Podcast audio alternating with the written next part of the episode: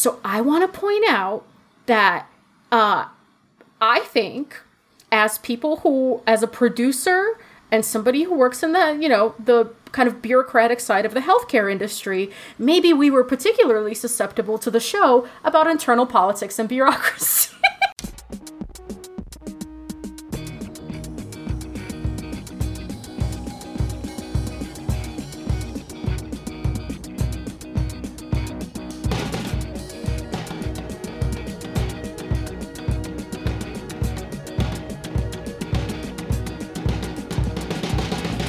Welcome to Mortified, the Friendship Quest, a podcast where two long distance friends bounce media recommendations, all in hopes the other will like it.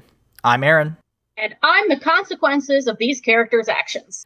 And this week, we revisit the galaxy far, far away with the Disney Plus TV series Andor.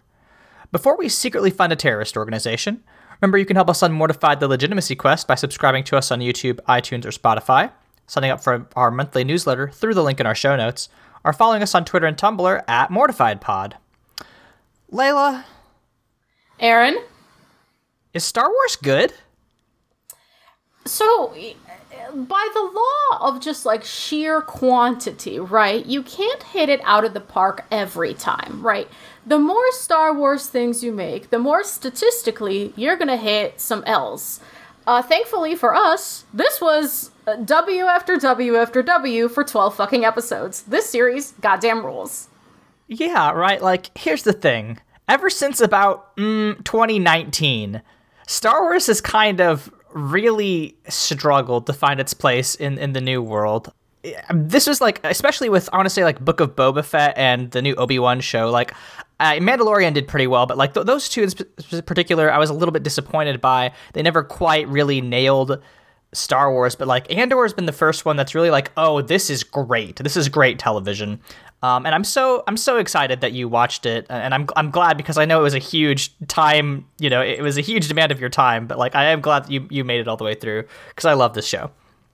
Yeah, I and I mean like in defense of the Book of Boba Fett and Obi Wan, like. Star Wars is so big and there's so much going on in it, like between the movies, you know three trilogies of movies plus spin-offs you have right like rogue one and like uh the solo solo solo mm-hmm. um and it. also there's a bunch a bunch of series the book of boba fett mandalorian um you know obi-wan uh, andor and then there's uh, shorts there's games there's lego star wars there's animated series like at this point so many people have had their paws on star wars and have put their fingerprints on star wars that there's like you could get 10 different readings of the franchise from 10 different types of fans mm-hmm. and you would get a description of 10 different star wars right so i want to point out that uh, i think as people who as a producer and somebody who works in the you know the kind of bureaucratic side of the healthcare industry maybe we were particularly susceptible to the show about internal politics and bureaucracy. Yeah yeah. The amount i identify with Syril Karn is like bad because he sucks really bad. Devastating. And like, uh, there, there's a bit where, where like, I, I, this show came out just as I was starting my new job as a bureaucrat.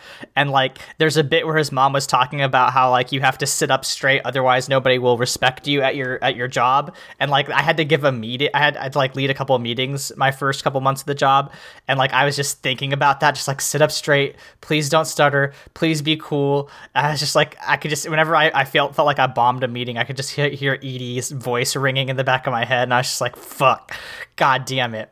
Um, but yeah, no, I I really really like this show, um, and I think we're gonna spend you know the majority of our runtime just talking about what happens in it um, with our new show format. So um, let's let's talk about Andor. So. Uh, a little bit of context. This is the prequel series to Rogue One. Um, I personally have never seen it. I don't know if I'm gonna watch it because I heard it's sad and I'm sad, and that's a bad combo. Mm-hmm. Um, and for the purpose of this exercise, which like I find it very important to judge spin-offs on like do can they stand alone if in a huge franchise you don't have all of the pieces of context i'm pretending rogue one does not exist mm-hmm. um, and for people not familiar with star wars at all the only like lingo you really need to know here is that the Empire is bad and the Rebel Alliance is good. anyway, welcome to Andor. This show follows a man named uh, Cassian Andor, uh, a rogue that has a reputation for thieving, borrowing, and scamming his way through life in the industrial town of Ferrix. While often the corporate owned city of Morlana 1 looking for his sister, Andor annoys two corporate guards who decide to mug him at gunpoint. And in the altercation, surprise, surprise, Chekhov's gun goes off and the men die. Now, Aaron. Mm-hmm. If you mug someone at gunpoint, do you not know there is a risk of the gun maybe going off? Here's the thing about these Pre-Mor security guards is that they're are pretty immediately shown to be a bunch of doofuses. So like, yeah, it's bad. Um, you know, right? Andor's not out here looking for a fight. They're just like mad that he gets better service at the Star Wars strip club, which, like, the fact that there is even like uh, a brothel in Star Wars, like it shows the de- degree to which Tony Gilroy was given like a lot of, of leash in in this production. They get in this fight, they, you know, they try to mug Andor. Um, we get our first indication that Cassian um, is like not a person to be fucked with because he, you know, he's outnumbered. They have a gun to his head, and he's able to, you know, defeat one. You know, the gun goes off, accidentally kills the other, and then the first guy is just like, "Hey, wait a second it's actually worse for me that that this guy died because now you have to shoot me too, don't you? And Cassian's like, "Yeah, I do actually. Goodbye." And he like tries to. He's like, "We'll go in together. We'll split the blame. It was an accident. He fell. It was. It was a real um um that that number from Chicago. Um, we both reach for the gun, but you know, uh, Cassian's like, "Mm, no, and shoots him in the head. It's great. Um, so uh, unfortunately for Cassian, the overzealous Deputy Inspector Syril Karn, um, Aaron's kin, defies say the that. direct. Even if it's true, don't say that. well, he defies the d- direct orders of his supervisor and um, mounts a full investigation of these two deaths of his coworkers. After tracking Cassian's borrowed ship to Ferrix and receiving information that the murderer was asking around about some lady from the abandoned mining planet of Kenari, Karn puts out a call for tips. Specifically, he's like, I want information on a human male with dark features born on Kenari. Uh, back on Ferrix, uh, where this starts to set off some alarm bells, we get some more insight into Cassian's scammer lifestyle and his deeply patient friend Brasso. Brasso, my king. Brasso is patient, he is large, and he is kind. He's doing his best. And his friend sucks. Yeah, he does have a friend. Uh, you mean Cassian or? Yeah, Cassian, yeah, absolutely. yeah. Cassian is kind of a dirtbag. yeah, lis- listen. Not everybody on Ferrix is a good person, but a lot of them are trying their best. And the the best part of the world building on Ferrix is just like how clearly you can see that that community is very tight knit and everybody kind of trusts each other. Um, it's it's a really fun um, piece of, piece of world building, right? Seeing the big wall of all the workers' gloves. And like, there's no like lock, there's no lockers, right? You can just tell that nobody's going to steal because like, there's no point. Everybody knows everybody, everything about everybody else. It's really, uh, it's really good and, and really effective. Uh, everything, everything in Andor is just really impressive. Absolutely, yeah. Glovewell, Glovewell fucks. Even just visually, it fucks. Um, so Brasso agrees to lie to give Cassian an alibi while he lays low. Uh, then Cassian goes to see his adoptive mother Marva and their home droid Bimo. Uh, Marva, played by the lady who plays Aunt Petunia in Harry Potter. Yeah, no, Aunt Petunia, very, very funny. Um, she does a great job. You know, she's a very effective, um, like old mom. crushes it. Uh, one of my favorite performances is absolutely uh, Marva. Uh, yeah, so she uh, she's like, "Hey, dipshit, what'd you do?" Actually, I don't want to know. Who have you told that you were born on Kenari? And Cassian's like, "Who have you told that I was born on Kenari?" And she goes, "Family." And they get into an argument because both of them have justified reasons as to you know the the people that they told about Cassian's um, birthplace of Kenari. Yeah. Um, but you know, at the same time, it, it does set off some alarms for him, where he's like, "Fuck, like who knows? Uh, am I gonna get turned in?" that sequence is very fun because he at first gets like his mom is like, "I'm worried about all the women that you've hooked up with, you fucking slut," and then he's like, "Mom, you always talk to all these randos." Like, he, he like drops a, a name of somebody that's not related to them, but she's like, "Oh, they're family. That doesn't count," and it's just like a very fun like family argument. Yeah, with very high stakes. Um, but as a result of this mishap, Cassian starts to desperately try to find a way to get some credits, uh, credits being Star Wars currency, uh, and to get off planet. He decides to contact his ex girlfriend, Bix. Bix, the lead love interest in Morbius. Wild, just Uh, wild. and also, but I know her for, as uh, Anathema Device from uh, Good Omens, which I she see. Mm-hmm. also did a great job in. Um, Morbius, a film I have seen and immediately wiped from my mind. I read that and was like, couldn't have, couldn't have. If you, if you put a gun to my head, I would not have been able to tell you she was in Morbius. yeah. Um, But uh, so he goes to Bix, and uh, he's like, "Hey, I have this like rare stolen piece of Imperial equipment. Uh, can you contact your shady buyer, your fence that you you contact for all your sto- stolen Imperial equipment?" And Bix is like, "Fuck no!" But then she ends up doing it because she finds out the part is very expensive, and the buyer for some reason has always wanted to meet Cassian anyway. Unfortunately, Bix's current boyfriend Tim finds all of these meetings with Cassian Fishy in both the my girlfriend is cheating on me and in the this known charlatan is causing her grief kind of way. And so he calls Karn's tip line. Uh, the next day, as Cassian meets with Bix's mysterious buyer, uh, they are ambushed by Pre-Mor forces led by Karn. Talk about sad speeches. Mm, it's rough. It's so painful to watch. In a show full of like legitimately great hero speeches, like I usually think they're kind of cheesy, but there's a couple of like uh uh we'll talk about the the prison break speech was great. Uh, and Marva's uh, hollow speech was really great. Um, in a show full of great speeches, this was like hard to watch. Yeah, it's sad boy. Karn is is such an interesting character because of the way that like you can see that he he just so desperately wants to be a leader and a hero and he just like shits the bed at every turn. Um, and that's that's why ultimately I sympathize so much with him, even though he's a creep and a fascist. Like I, I just there's so much of like my own insecurity that I see in that character, and I'm just just like, ugh. He takes the creep turn so fast. It's it's unhinged. We'll get to it. Um so uh because of the ambush no sale was made. The whole thing turns into a complete shit show. People die, Pre-Mor employees get hurt, and Tim straight up dies. But just as with the pre war guards, Tim did not have to rush in to save Bix here. Bix was fine. They would have let her go. Yeah, Tim's a fucking idiot. Tim rushes in and Tim gets shot. Uh, and he dies. So once again, consequences of his own action. Not to victim blame a murder victim, but consequences of his own actions here a little bit. Listen, fuck cops, Um, but also fuck Tim. So Tim sucks.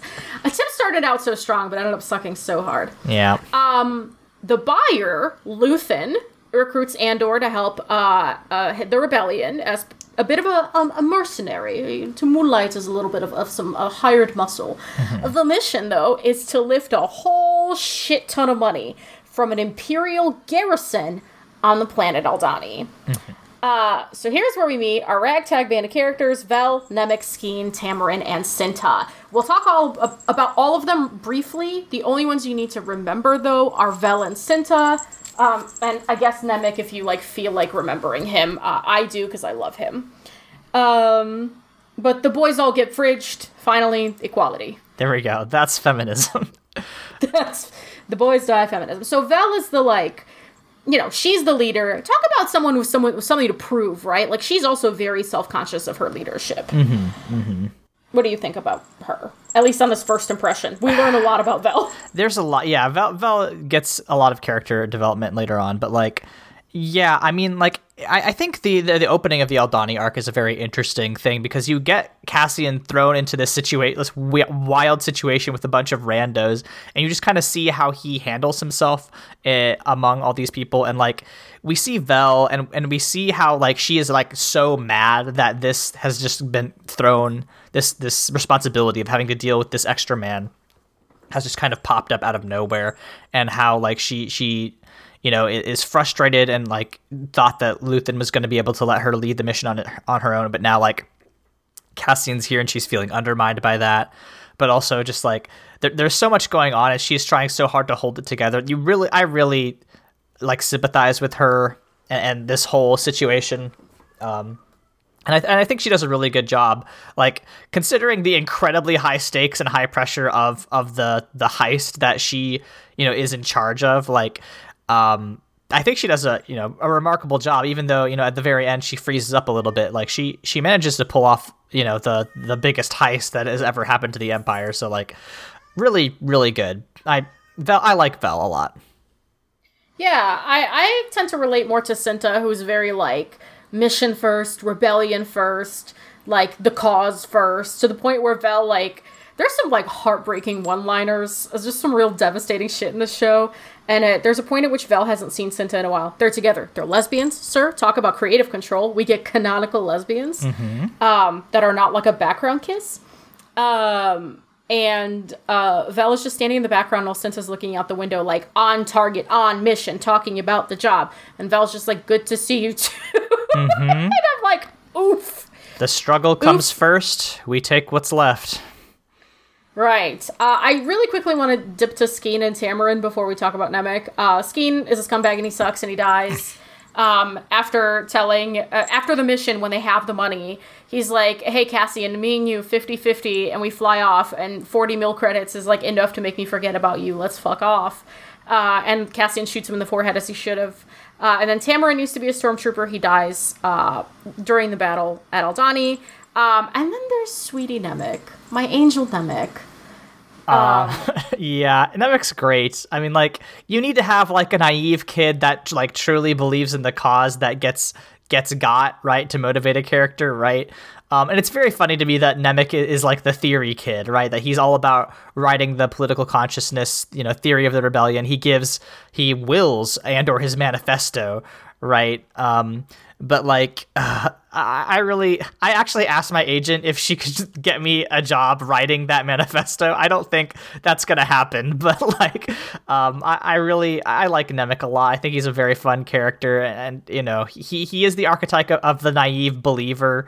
Um, but like he you know he is clearly in love with Cassian also, which is very fun, and um, you know rip to a real one. Yeah, and he also like we we gotta get faked out because you meet Nemik and you're like, there's no way this kid does not die. Mm-hmm. There's no way he he makes it through this. Just just the way stories happen. yes, know? right. Uh, but he survives the whole heist, the whole shootout, and he gets crushed by a rack of credits. Yeah, uh, yeah. And it is sad, and it's but he like man, what a sequence when they're flying through the eye. He like pulls it together to use his navigator to call, get Cassian out of the the eye, while the other two are like too focused on saving him. Mm-hmm.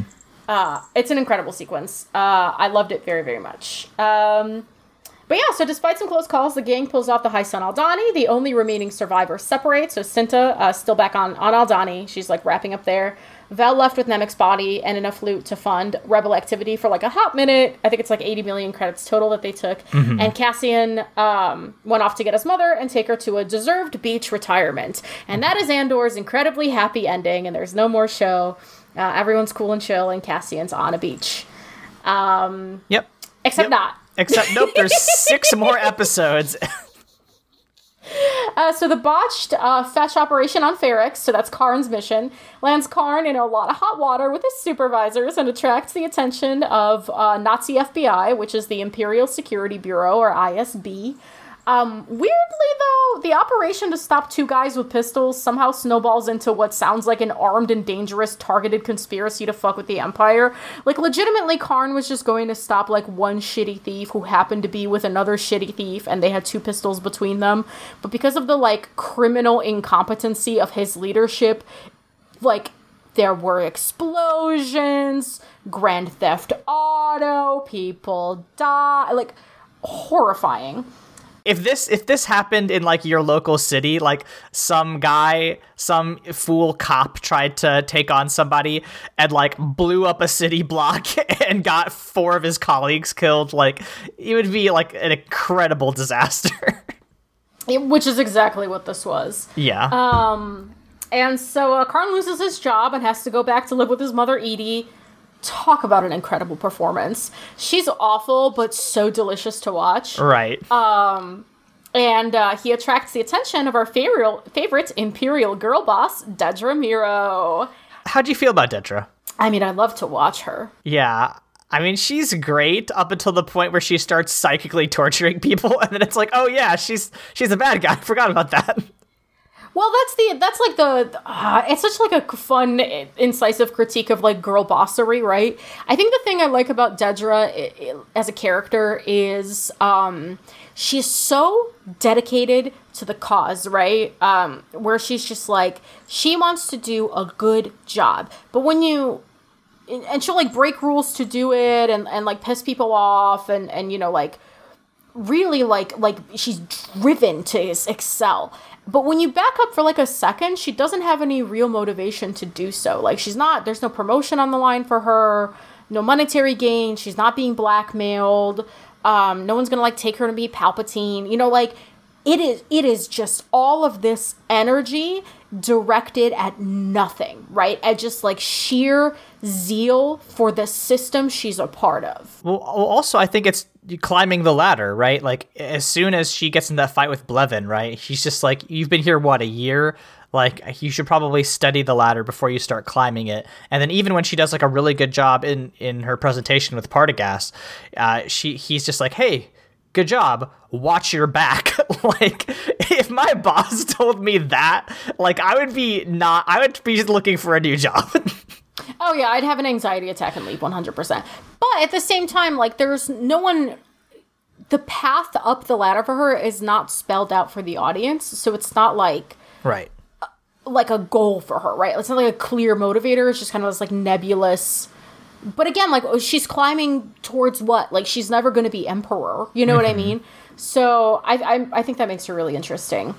Um, but so girl boss Dedra, uh, all of her just like Karn's boss, uh, her boss is like this is nothing. This is random. Sure, they succeeded on Aldhani. Let's crush them. It'll be over. Like it doesn't matter. Dedra's like, no, no. There are these are targeted, systematic thefts. This is a pattern. They're gathering weapons, and uh, basically gets laughed out of the room. Uh, but she's gonna get she's gonna get to the bottom of this, right? Like we said, she's a girl boss. She's not gonna stop. At this point, we also get more information about Bix's mysterious buyer slash recruiter, uh, because the biggest chunk on uh, Luthen's long ass resume is actually owning an art gallery. uh, him and his assistant Kleya, another girl boss queen, I love Kleya. Um, they run their secret Rebel Alliance radio service out of the back room of their uh, art gallery, but in the front, they welcome one of their favorite clients, Senator Mon Mothma. So here we get Luthen, we get Kleya, we get Mon. Let's talk. Uh, Kleya, talk about a bitch that has the the fucking global picture in her sights. Right. She she's the one who's like, we should kill Andor because Cassian at the end of the Aldhani heist is like, I can't take this anymore. I'm taking my cut and I'm leaving. He's not going to continue working with the rebellion. Um, Coward King. yeah. As such, um, you know, Kleya tell you know is the one who pushes Luthen to set out a hit on him. Right. Like she's like, okay, well, she, he's met you. He knows you. you. We should kill him.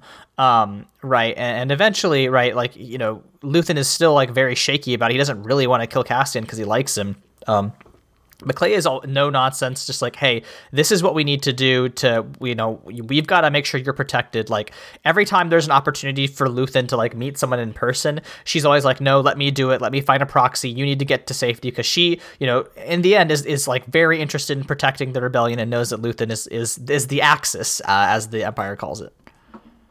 Yeah. Uh, so he's the buyer, but but girl boss Dedra is like, we're gonna call him Axis because we don't know who he is, but he's the Axis of all these like interactions. Um, yeah, Kleya girl boss queen Luthen. Luthen's an interesting character because I can't tell if he actually wants a rebellion or if he wants the picture of a rebellion because he posits himself as this like eh, kind of Machiavellian, like a time calculating um, you know, leader of this like disorganized rebellion and he's willing to like kill and sacrifice and burn his own resources to, you know, like for for the greater mission. but uh, the thing that makes the rebellion, or at least like the thing that makes Cassian successful, uh, and like makes you want to follow him, and what makes like the prison break so compelling to watch, um, is like this camaraderie. Same thing with Ferrix, right? This like camaraderie and sense of community, and Luthen is just not fostering that at all. Right. Um, so it makes his like his shit a little bit interesting to watch because you're like, like, what are you driving at? What is your vision post Empire? Um, and you can't really tell. Um, and then Mon Mothma, what a queen! I'm so glad she's here. She's just like, you know, she's just a like a fun neo-lib trying to set up her wildlife foundations and in too deep with the rebel alliance and nobody told her what the consequences of her fucking actions would be Yeah. um Yeah. Um like it's very funny, right? Um the the a more civilized age podcast with, you know, um Austin Walker and, and all those folks. Like you should if you if you like Andor, you should go and listen to to that podcast because they do a break episode by episode breakdown and it's very good. Uh, but they make the comparison of like Mon Mothma to Hillary Clinton, right? For a bit where she's just like, oh you know she even has the clinton hairstyle Right, right, exactly. Uh, but like also, it's very much like if that was all a front, and Hillary Clinton was very much like f- sending dollars to Hezbollah, right? like just a completely. And the funniest thing is that she doesn't know. She's just like when when Aldhani happens, she like goes to Luthen and she's like, "Did you, did you know this was gonna happen?" And Luthen's like, "Hey, girl." You they're doing genocide. you know this. That's what you, all your the Ghorman shit is all about is is preventing genocide. And like she she even like her terrible husband has like dinners with the people who are starving the like people that she's trying to protect. Like it's I Mon Mothma is you know one of my favorite characters in Andor because we get to see the politics of Star Wars and how messy and weird they are. Yeah, I mean, like you called out one of my favorite scenes, which is like Mon coming home, and her husband's just she's just like, "What's happening?" He's he's prepping the dining room, and he's like, "Well, we're having that meeting," and she's like, "What do you mean?" And he shows her the guest list, and she's like, "Bro." hey, Henry Kissinger's on this list. Did you know that? And he's like, yeah, we play pool together on Sundays. Like, it's just, uh, so good. When she's just like, please let me sit on the other end of the table. You're, if I, you sit me next to these war criminals, we're gonna have a bad time. And he's just like, ugh, must everything be boring and sad? It's just like, shut up, Perrin, you suck so bad. Yeah, Perrin sucks ass, um, but uh, again, sucks ass in a way that's deliciously fun to watch. Um, because he's he's just like a spoiled little rich boy, you know. And you find out that uh, just like due to their cultural custom, him and Mon got married when they were 15 um, and so they've been together forever, and they hate each other. yeah, exactly. No, and then they have this daughter who is a trad cath, which like is awful because he enables her. Because like truly, it's like it's like if Hillary Clinton, if Chelsea Clinton suddenly started running a trad wife lifestyle blog, mm-hmm. like that's what this feels like. Yes, no, it's Um, wild. it's it's sure something. Um, so back on Ferrix, uh, Cassian finds that he is being kind of blamed for a bunch of the explosions and stuff of his hometown, and he needs to get his ass out of Dodge because, as Brasso puts it, uh, literally anybody will turn you in. Uh, people do not like you right now. Uh, so he goes to see his mom, uh, Marva, who, and he's like, "Hey, uh, me and you, we're off to Rio. We're gonna live our life on the beach. It's gonna be great." And his mom is like, "Okay, I need to think about this." He goes to Bix. Bix is like, "Tim's dead. You need to leave." And Cassian's like, "Will do. Don't worry." So uh, he, uh, when Cassian returns to Marva to be like, "Hey, we're going to Rio. Let's go, me and you." Uh, she says, "No, I am too old. I am too tired. The Imperials are here. I'm a rebel now. I'm going out fighting. Fuck these guys." Cassian's like, "Absolutely not," and she's like, "You can't make me go." And he's like, "Okay, but I have to." And she goes, "I know." And so he has to go without her. Um, and uh, it he goes off. Uh, you know, he says he's going to come back, and he goes and he uh, has a beach retirement of his own, and that's Andor. Mhm. Except it's not. Yeah, except he gets arrested for doing nothing. Uh, literally nothing. So- he was just walking to the store. the arrest sequence is one of my favorite bits and like i said in- the comments to your notes because like you you haven't seen rogue one so you you've never seen what the the k2 droid looks like but in rogue one k2so is like uh is a you know imperial droid that's been reprogrammed to like help the rebellion. And he's like cassian andor's best friend. So I- love this because like a lot of the stuff that i don't like about recent star wars is that it's all very callbacky. So like at first you think this is a callback. It's gonna be like oh okay shit this is this is k2so this is how cassian mates K- k2so when he's being harassed by this policeman on the beach. And it is not. Um, this droid like this you know stormtrooper comes up and he's like you know harassing uh, andor. And then he he tells the droid like hey you know i need some help with this guy uh, hang on to him while i go chase these other perps. And like the droid just like turns to andor and he's like he said hang. And cassian's like hey no no he meant like watch. Uh, and then the droid picks him up by the throat and slams him against the wall. And it's just like horrible because he's like choking him to death. Um, and it's just like a complete subversion of, of like the fun like oh this is where he's gonna get rescued by k2so no. No it's not. This is where he gets sent to prison for six years This is where he gets sent to prison for uh, going to 7 Eleven to pick up uh, fucking gummy worms and condoms. uh, pizza like, is the star wars thing he's picking up the greeny green ones. Um, so yeah, and the reason he goes to prison for so his uh, for all his little petty crimes, normally he'd get a sentence of uh, six months. But because of the new public order resentencing directive, which is the fun new law they passed after Aldhani to uh, you know get peop put pressure on the people to stop uh, harboring rebels, uh, it is now six years. And this is also a retroactive law, which means anybody already in prison had their sentences increased. Yep.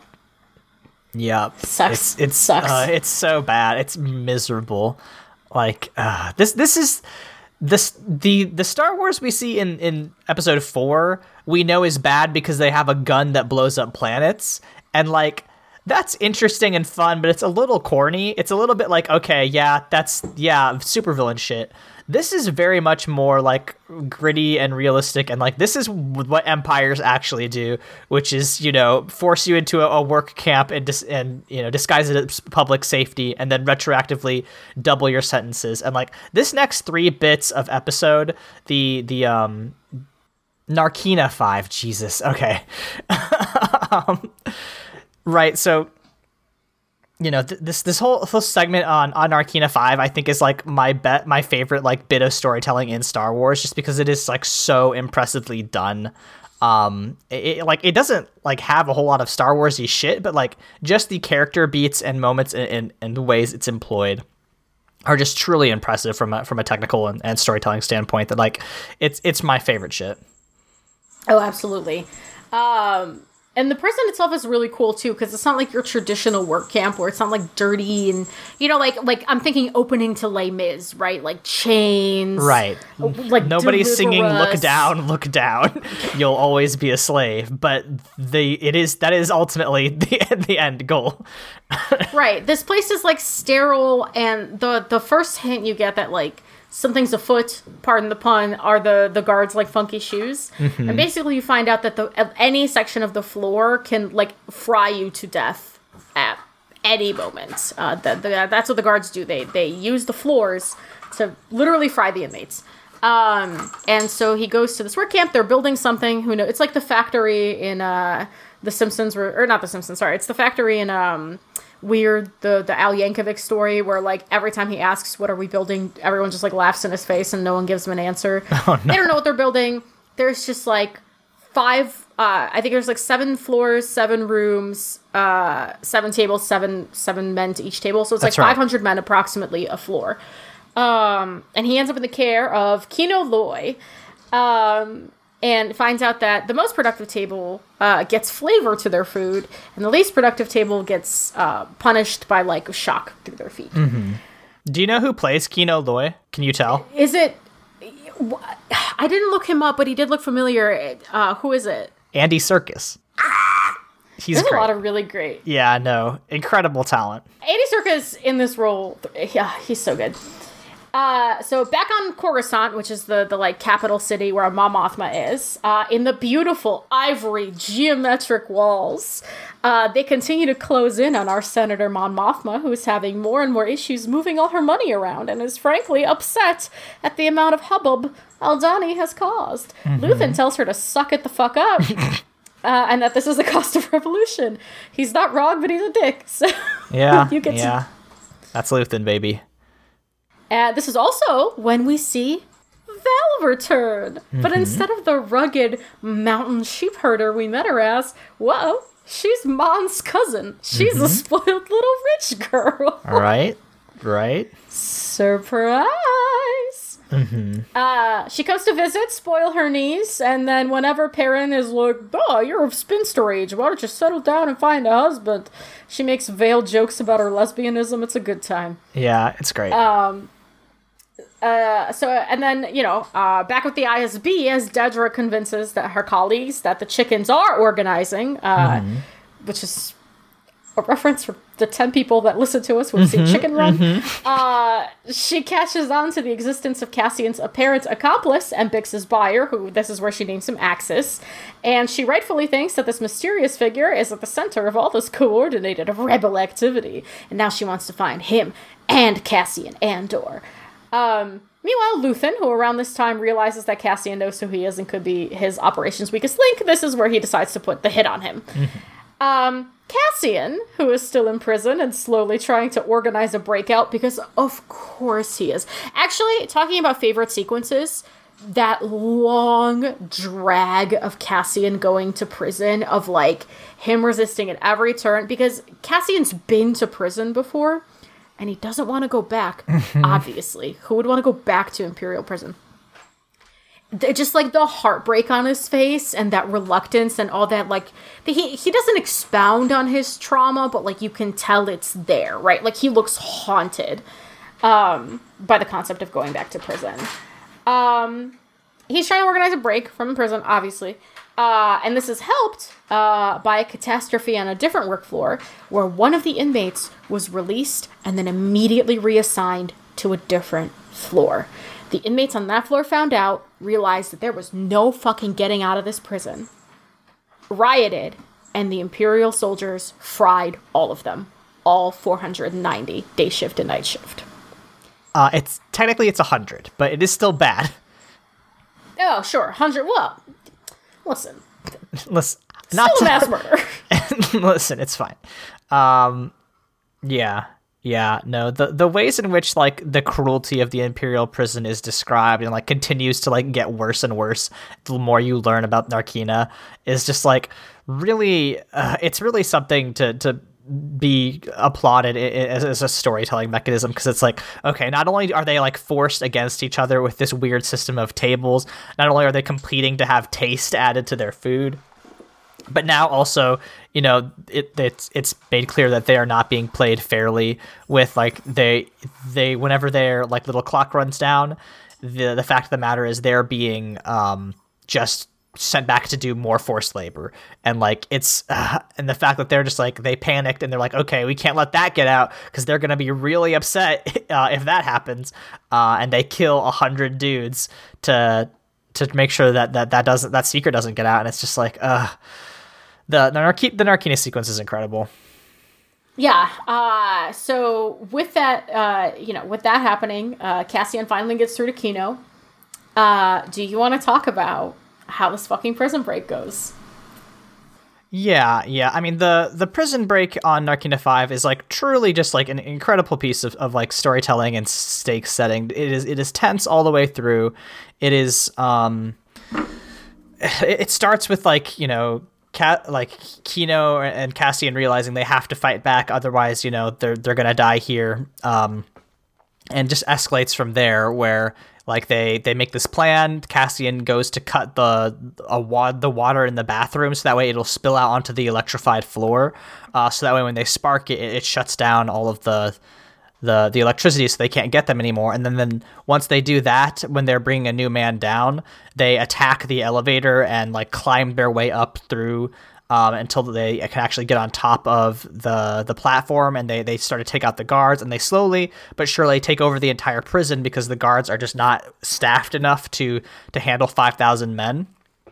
Um, and you know they they take over the prison. Uh, Kino gives this incredible speech where he's just encouraging everybody to um, you know help their help their friends and comrades get everybody out.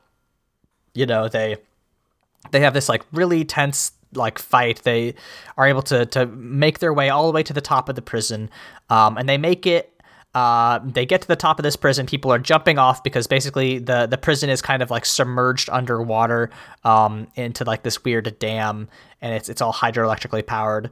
Um, so they have the only way they can get out is by jumping off of the the top and into the ocean that surrounds Narkina. Um, and it's revealed at the very end that Kino cannot swim. Uh, and Cassian's like, wait, what? Uh, and then he's knocked off before he can do anything to save Kino. Um, and that's that's how it ends. It is tragic and perfect, and I, I love it. I think it's an incredible bit of storytelling. Yeah. Oh my god, the line delivery of "I can't swim" is so fucking good. And mm-hmm. again, right, like in comparison to um, the speech that Karn gives, this is like like Kino needs a little bit of encouragement, but he gets in there, right? And and again, the difference between the rebellion that Luthen is trying to build and this like organic revolt of like you know, truly like of the people, by the people, for the people. Mm-hmm.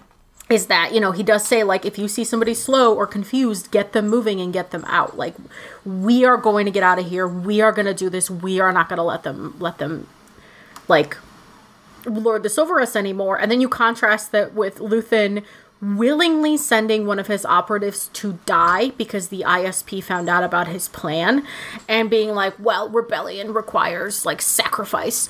You really start to see like the nuances of revolution of mm-hmm. like where can you build community? Where does it become naive to do so? Like where are you risking more than you gain by valuing people for their humanity? Like when when do both sides have to play a little dirty?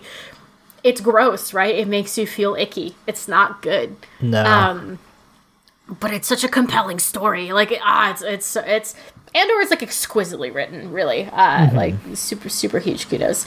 But so, uh, one way out, they bust out of prison, uh, and we cut back to Ferrix, um, where the Imperial pressure is increasing. Bix gets captured and tortured, um, in a very interesting way. Yeah, the torture is like really cool in, in a really fucked up sort of way. Um, do you do you remember specifically how it, how it is? I missed like exactly what it was, but isn't it like the the choir of dying children of some sort of people? Right. The the empire was clearing out a planet and they found a sapient species that like whenever they scream they produce like a psychically like terrifying noise um, and they specifically got the, the voices of the children they murdered of this species and like remixed it in Audacity to make it extra um, torturable. And they put it in like a cool little VR headset. And they they put not it's not a VR headset, it's audio only, but um, they they make you listen to that until it, it um, ruins you. Uh, and it's it's a really a really cool way to do it. It's a really you know, like I don't know. I don't like describing any sort of torture as cool but like if you're gonna do like a torture sequence with an evil empire like this is the a very interesting way to do it. Um and also you know to, to be fair the united states tortures people using sound also so like eh, it's not right. un, it's not unheard of.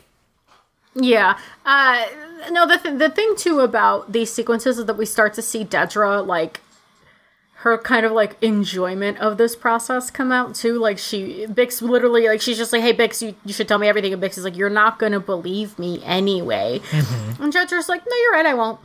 Uh, yeah. And yep. then in general, the sound editing in this movie or er, movie I watched it like a movie like a like a right. sitting and a half. Mm-hmm. Um in this show, um, there's a really cool My King, one of my favorite characters, the anvil guy in on Ferrix. There's just like a man in a clock tower who bangs an anvil to signal to start at the end of the day. Mm-hmm. Uh, that's a really cool like auditory piece of world building.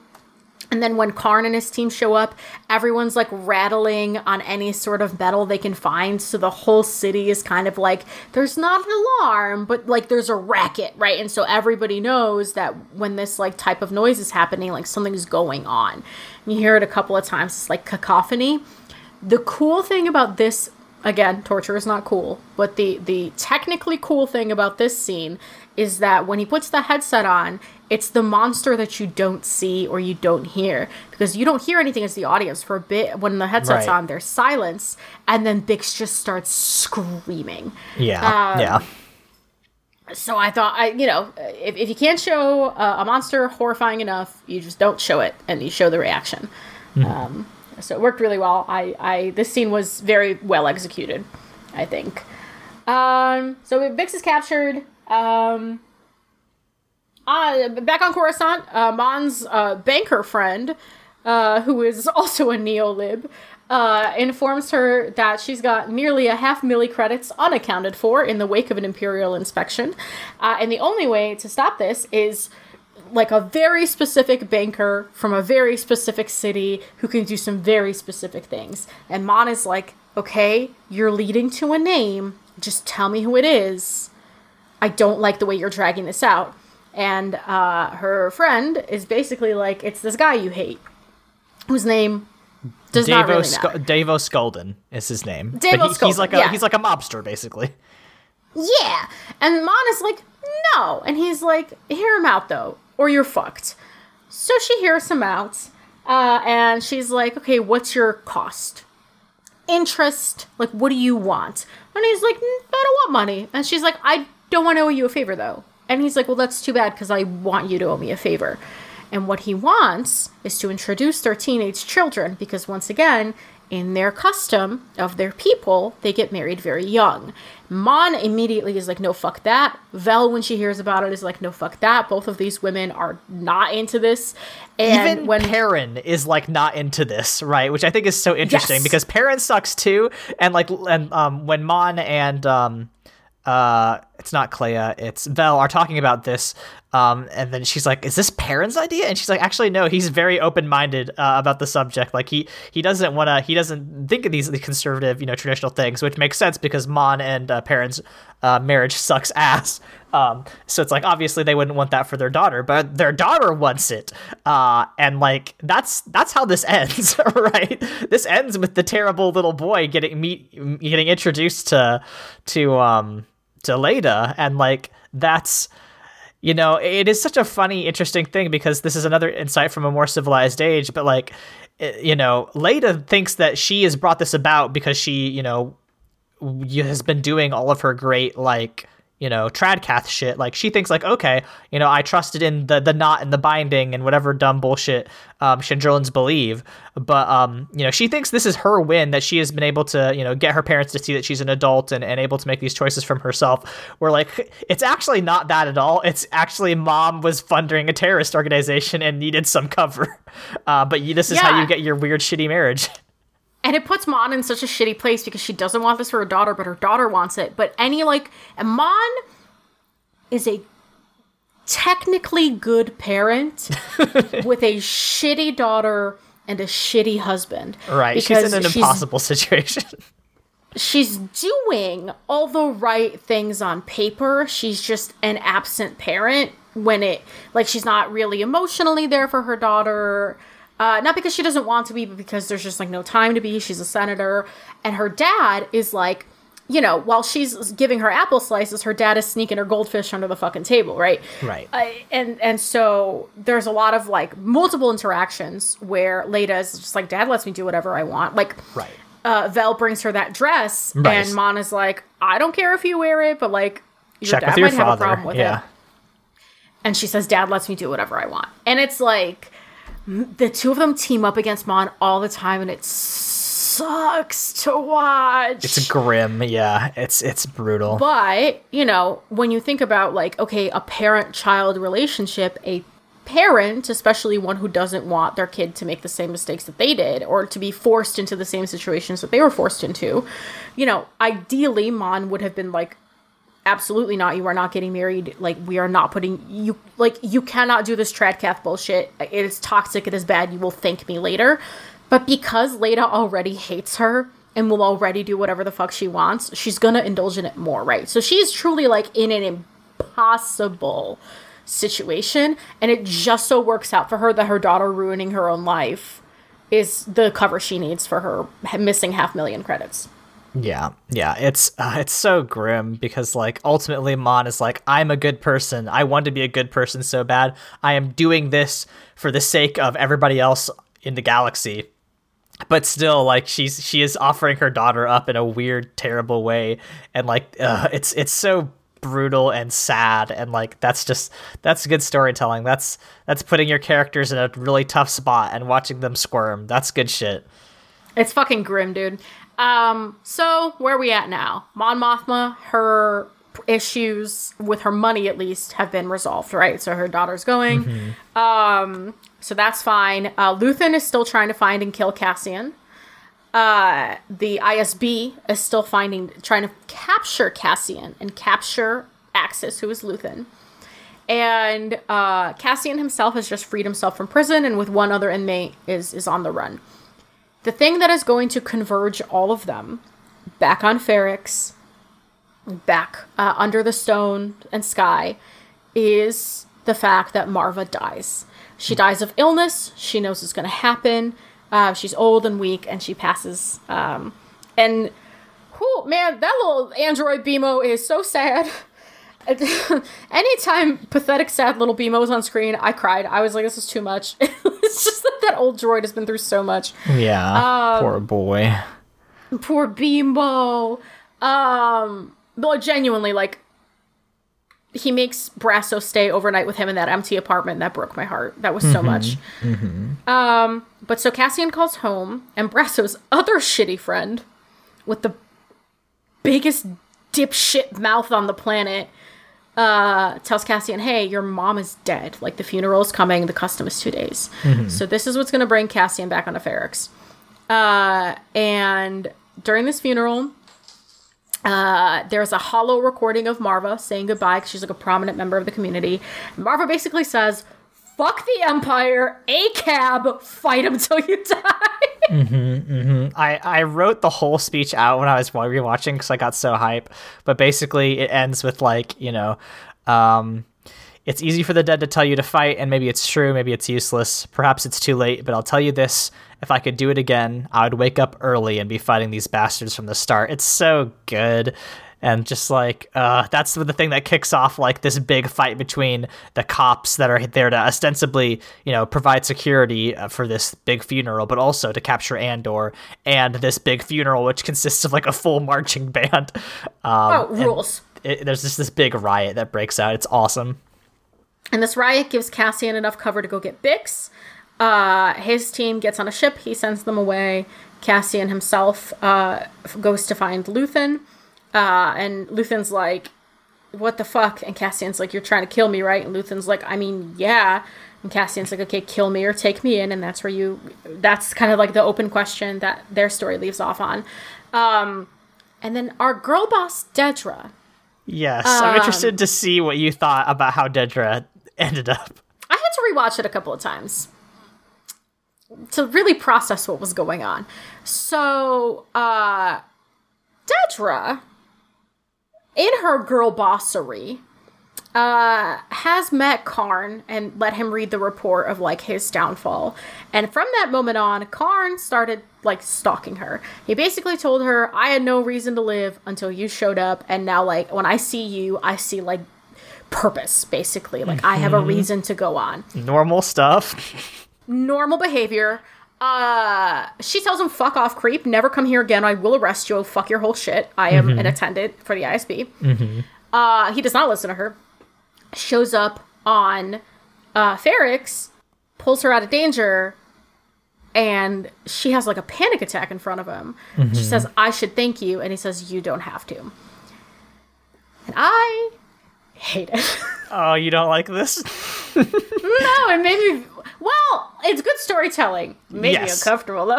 Yes, exactly. Right. It is. It is so. It is like the toxic. Like two worst people you know are now are now in a weird, fucked up relationship. Maybe. Like, uh, it's so sick to see how horny he is in that moment. Just like, uh, awful. It's the maybe. It's the ambiguity that's like really gross, right? Mm-hmm. It's it's it's his like weird worship of her and her like n- like truly like trauma bonding, right? Like her truly never having felt that level of fear before mm-hmm. and then like being rescued by this guy she like aligns with but hates. Delicious. I hated it. I hated every moment of it. You don't know. exactly. I, I have to see more. I have to see. There's no the the more civilized podcast uh really badly wants um her to meet Eedy and like the the dinner between Dedra and Eedy would be just like incredible. Eedy, Eedy is so good. Oh my god, I will never forget when Karn's fucking buddy calls him and he's like, Andor's mom's dead. Eedy's just like, hmm, the mysteries of your triumphs have been solved. I can sleep easy now. And then like flourishes her nightcoat and goes. Yeah, she's like, "This is what you did without me. You played cop, you fucking loser. I got you a cool job at the Bureau of Standards, idiot. Never forget that." I'm pissed we never got to meet his uncle.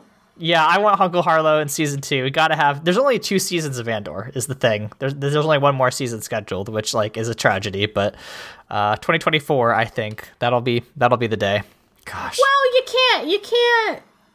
Listen, you can't have more than two seasons. There's a movie Yeah, where bad things happen. y- you don't know that.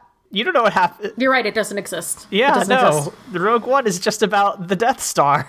You know Mm-hmm. what? What could happen? What bad could happen at the Death Star? Yeah, I'm sure it's not a suicide mission. I'm sure No. no one dies. No, it's really yeah. No, I'm sure. There's a shot at the end of Rogue One with Cassian, and he's old, and he's you know retired, and he's hanging out with Kino, and Uh-huh. it's all great, and nothing bad happens. I'm sure Diego Luna's fine ass doesn't die. Yeah, no, no, um, no. I, I, Which, I, hey, I hope it's in his contract that he got a fat, fat stack of bennies for showing his feet in 4K like four times during the pris- prison sequence. did he? Yeah, do you not remember? There, there were like five close-ups on his feet during the. I guess I wasn't paying super close attention to his feet. Um, I am just, I am just a believer in no free feet. yeah, no. Don't put that- your feet up for free That should be something that your agent negotiates. like, hey, if you're gonna show bare feet, you gotta you gotta add another ten percent. Yeah, I would like, per, I would charge per frame of foot exposure.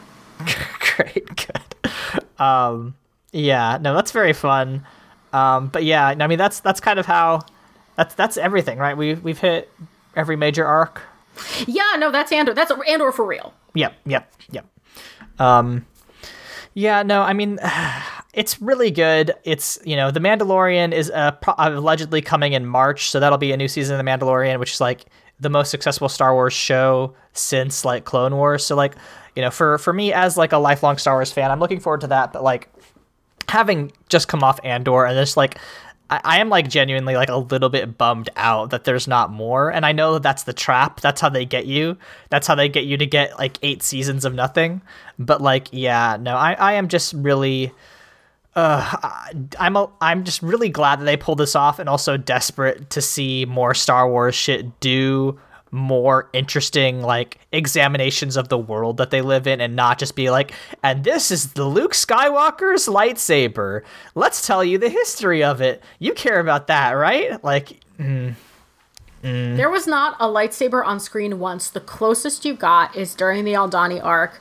Um, uh, uh, uh, Cassian had like a, a piece of a Kyber crystal that he was Yeah. supposed to sell. right Um, which also I want to give I want to give the Aldhani arc a flower that I forgot to give it in real time. Uh, he needs an alias when he's uh working with Val and all of them, and he calls himself um Clem oh my god Clem. Thank you. He calls himself Clem, and you don't find out for like four episodes that that was his dad's name. yep yep It's really good. He also has his, the thing is that he gets another uh, alias in a little bit after that, and his alias is Keef Girgo, which is extremely funny. I, think, I mean, like he listen, he he buys in. He never tells anyone. his name No, no, everyone on Downey, or everybody in, on the Narkina Five thinks his name is Keef Girgo, which is very funny. incredible. Um, you had a you had a pitch for us, uh, for for our, for our marketing minute. Um, and like uh, thinking about Andor and the ways in which that it is a successful Star Wars spin-off. Um, you know, my my pitch to you is like, what would you do? What spin-off in the Star Wars universe um, would you do that is, you know, makes that gets deeper like Andor does into its world and and makes makes a more interesting take on Star Wars. Um, and mine, I see that you've blacked out yours, so I'm gonna say mine real quick, which is like I just want to like do the the the seedy underbelly of the Mos Eisley pod racing circuit and like talk about all the weird gangs and all the the weird politics that goes on uh, around uh, the pod racing and like what's Sebulba up to? Huh? How did he? What's what did he do? And who are all the fucking weird perverts that he hangs out with? Like that's what I want to do. Yeah, I would fuck with that. I would watch. I would watch the four solid seasons of that. I love. One of my favorite animes that I'm kind of bummed about is uh, The Great Pretender. Uh, I loved season one. Season two does not exist to me. Season one is just like vignettes of heists, and then season two they got a little carried away and they were like, "What a f- tragic backstory." No, heists. Stop. I liked the vignettes. So. I have to caveat real quick because the question you posed in the outline, the thing you wrote, and the thing I responded to, uh, was uh, how would we make a Star Wars spin off interesting? There is nothing in here at all about adding depth. So I Oh, want to caveat. okay. Sure. I want to caveat what I'm about to say and do with that. All right. She is a serious, career driven droid mechanic working her way up the corporate ladder, and she is the plucky daughter of a mayor carrying the whole town on her big, beefy, capable shoulders. This Christmas, Aegis Slothpar gets sent on an emergency placement to the Outer Rim, but Jalili Buslim. These are all Star Wars name generator can names. tell. Don't look at me. Has other plans for this Grinch. It's like the Grinch, but it's in space. Star Wars, Don't Go Smelting My Heart will be on Disney Plus this holiday season. I would I would kill Bob Iger in a cage match to get this. I, I will do whatever it takes to get a Hallmark style Disney Star Wars Christmas romance movie. Holy shit, that would fuck so bad. Okay, I also want to I want to shout out Marty because I did text them and I was like, Marty, quick, I need a name for my Hallmark Star Wars like picture. It's it's the backdrop of Star Wars, but it is like generic self-insert AO3 fanfic of like a mm-hmm. holiday rom-com. Marty sent me not only a suggestion for the like race of the protagonists instead of human, they would be like that veiled um, companion. Okay, I forget what they're called, but there, there's a race that never shows their face, and it's like, like they're like veiled companions. They suggested it's like a princess in the Switch scenario, and they never see each other's faces, and that's how they get away with falling in love, even though they're supposed to look exactly alike. Because I was like, "Are you pitching me some sort of like weird narcissist self-cessed shit?" And that's how they just. I got lore, I got connection, I got a. Cl- uh, so much more than what I asked for, but you're still getting "Don't Go Smelting My Heart" because I was not trying to be that smart about it. All of my friends are smarter than me. Unfortunately, I'm just a jock. I'm all of so your sorry. all of your friends are nerdier than you and know more about fictional universe's history than you, which is not a good thing on your friend's part. Um, shout outs to Marty though for the incredible world building connections. That's true. You did clock a Kingdom Hearts screenshot uh, to incredible accuracy the other day. I'm not proud of that. Oh. yeah. I am. I thought it was cool. Uh, yeah. So so don't go smelting my heart. Is a Star Wars story is uh is my pitch. Kathleen Kennedy. 775-573-8882. You have our number. Do you know do you know how much fucking do you know how much fucking money a Star Wars rom-com would make? Are you kidding me? Are you kidding me right now? Actually, I'm not even joking. Give me a couple of years, if I work really, really hard and work my up, way up the ladder, let me do a Star Wars holiday dating sim. It's going to be Hallmark. It's going to be delicious. It'll sell a billion copies. Oh my god, Hades but Star Wars. Yeah, like holy shit. That's it. That's it. That's the pitch. Oh my god. Oh my god, mm. Hades roguelite with romance? I, come Right. off. Come on. Call 775-573-8888. Kathleen, you know you know how to reach us. Um holy shit. We've shit. got to stop giving away these billion dollar ideas for So, free. yeah, when we're not trying to, you know, desperately give Disney a gajillion dollars uh, that they for some reason refuse to to take, it's money lying right there on the Durasteel table. Um, Not the can we, Durasteel. where can we be found on the internet? You can find me at LEYLSCS on Twitter and Tumblr. Uh, I am currently working on my webcomic and working on my full time job. Um, what about you? I'm at AaronSXL on Twitter, um, and I'm at aavoit.com for basically everything else. Um, I do tabletop RPG reviews. I talk about writing. I sometimes talk about health policy when I'm really sad. Um, but like, uh, that's where you can find all our shit. Not when you're. Um, I never bring up health policy for fun reasons. Not in the U.S. you can find me one other place. If you like my takes for some reason and you want more of them, don't know I would, but you could. Um, I have a new little Tumblr blog where I track like things I enjoy, just generally speaking. Um, it's just chill vibes. If you want recommendations, it's Lales Likes L E Y L S likes.tumblr.com. Um, feel free to follow me there. It's just literally it's just like mini reviews of things I enjoy. Uh, yes, that'll be great. Can't wait to see what you put on that. Our theme song is Obsolete by Keshko from the album Filmmakers Reference Kit Volume 2. You can find more of their music at keshko.bandcamp.com. Layla, what is that thing we always say at the end of Mortify? No weapons, no comms, no credits, no nonsense. Ain't that the truth? we'll see you all next week.